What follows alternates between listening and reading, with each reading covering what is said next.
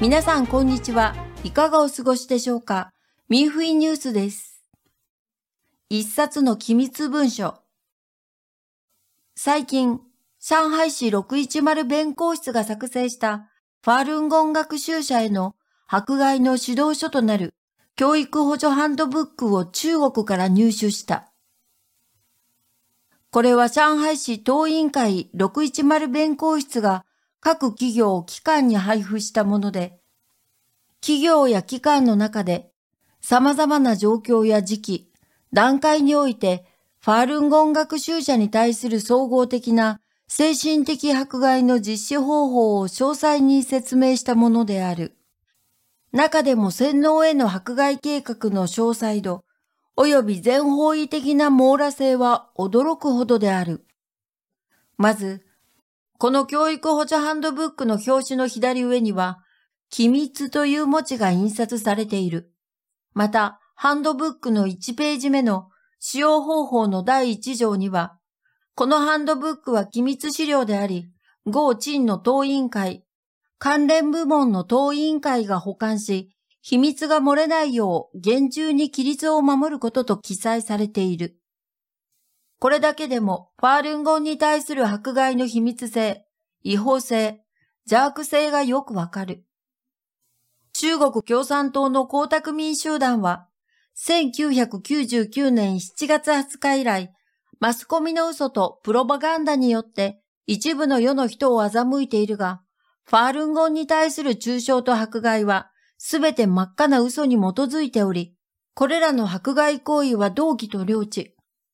既存の法律に違反していることを彼ら自身もよく知っているのである。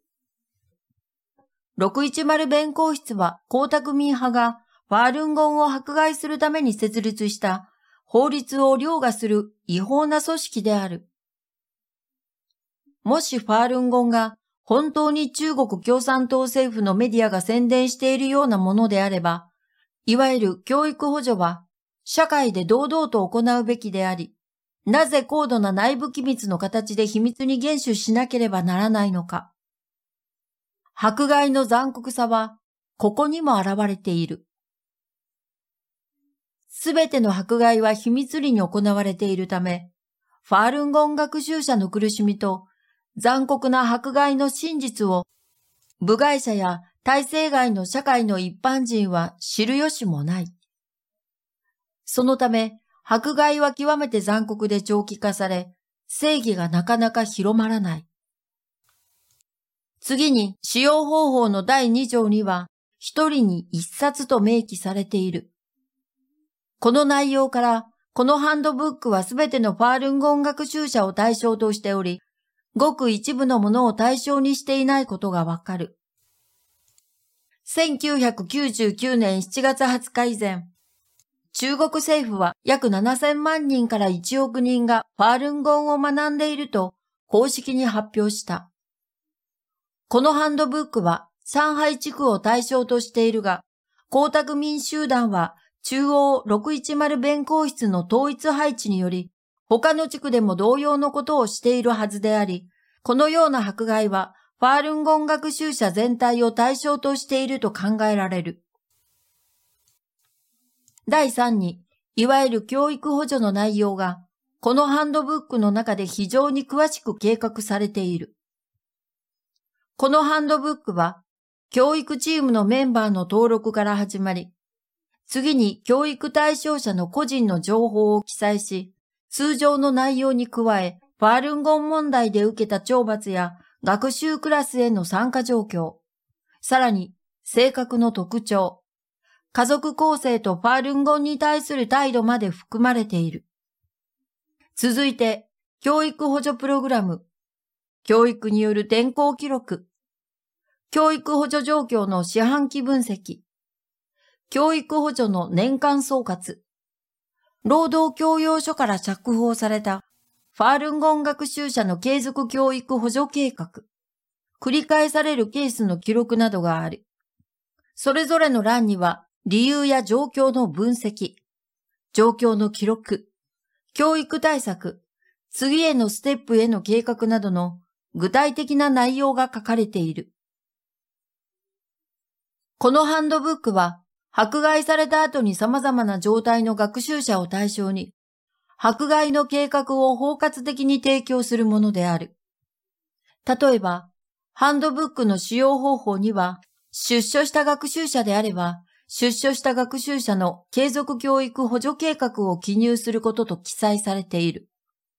転校していない場合は、転校教育記録に日々の教育補助状況を記録し、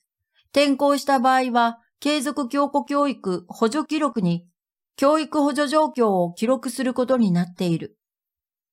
転校の有無にかかわらず、四半期及び年次の分析、総括を実施することになっている。また、ハンドブックの使用方法には、転校の基準に達した後、各上層部の承認申請を行い、承認後、教庫教育補助の期間に入り、継続教庫教育補助記録を使用して、日々の教育状況を記録する。繰り返しの場合は、繰り返し記録を作成し、再度転校教育記録を使用すると規定されている。ハンドブックの内容からファールンゴン学習者と認定される限り、全面的に絶え間ない残酷な迫害の対象になることがわかる。また、この迫害は統制されたメディアを通じてファールンゴンに対する悪魔化、嘘のプロパガンダを行い、社会全体の憎悪を煽ることに加え、教育補助という形で国民全体を迫害の犯罪に参加させようとするものである。例えば、ファールンゴン学習者が陳情に行き、迫害の実態を人々に伝えたとして連行された場合、勤務先の全員の年末賞与の一部が差し引かれ、勤務先も罰金を課されることになる。このように江沢民集団は社会全体に見えない巨大な迫害の黒い網を作ったのである。第4に、ハンドブックの2ページに、転校の基準が明確に書かれている。ファールンゴンをやめ、すべての書籍や資料を提出するだけでなく、公の場でファールンゴンを批判しなければならない。例えば、座談会や講演会、報道機関などの公の場で批判することを指している。江沢民集団がこのような基準を設けたのは、ファールンゴン学習者の精神を完全に破壊するためである。なぜなら、一旦公の場で自分の中で正しいと信じていることを完全に否定すれば、その本人が人々の評価を取り戻すことは非常に難しく、完全に自分に絶望してしまうからだ。これこそが、江沢民集団が達成しようとしている最終の目的である。この迫害は当初江沢民によって始められたが、共産党についての9つの論評の第5票、ファールンゴンへの迫害における江沢民と中国共産党の相互利用の中に、もし殺人専門家と嘘の常習犯である中国共産党の暴力マシンの助けがなければ、全中国に波及し、ひいては海外にも及んだ集団虐殺的な迫害を起こせるわけもないであろうとある。中国共産党は伝統的な人間の道徳や倫理の破壊を目的とし、暴力と嘘から始まり、義、悪等の本質を持っているため、真善人を重んじる高い道徳感を持つファールンゴン学習者を当然敵視し、消滅させようとする。江沢民集団の犯罪は、中国共産党の悪しき本性を自然に反映したものでもある。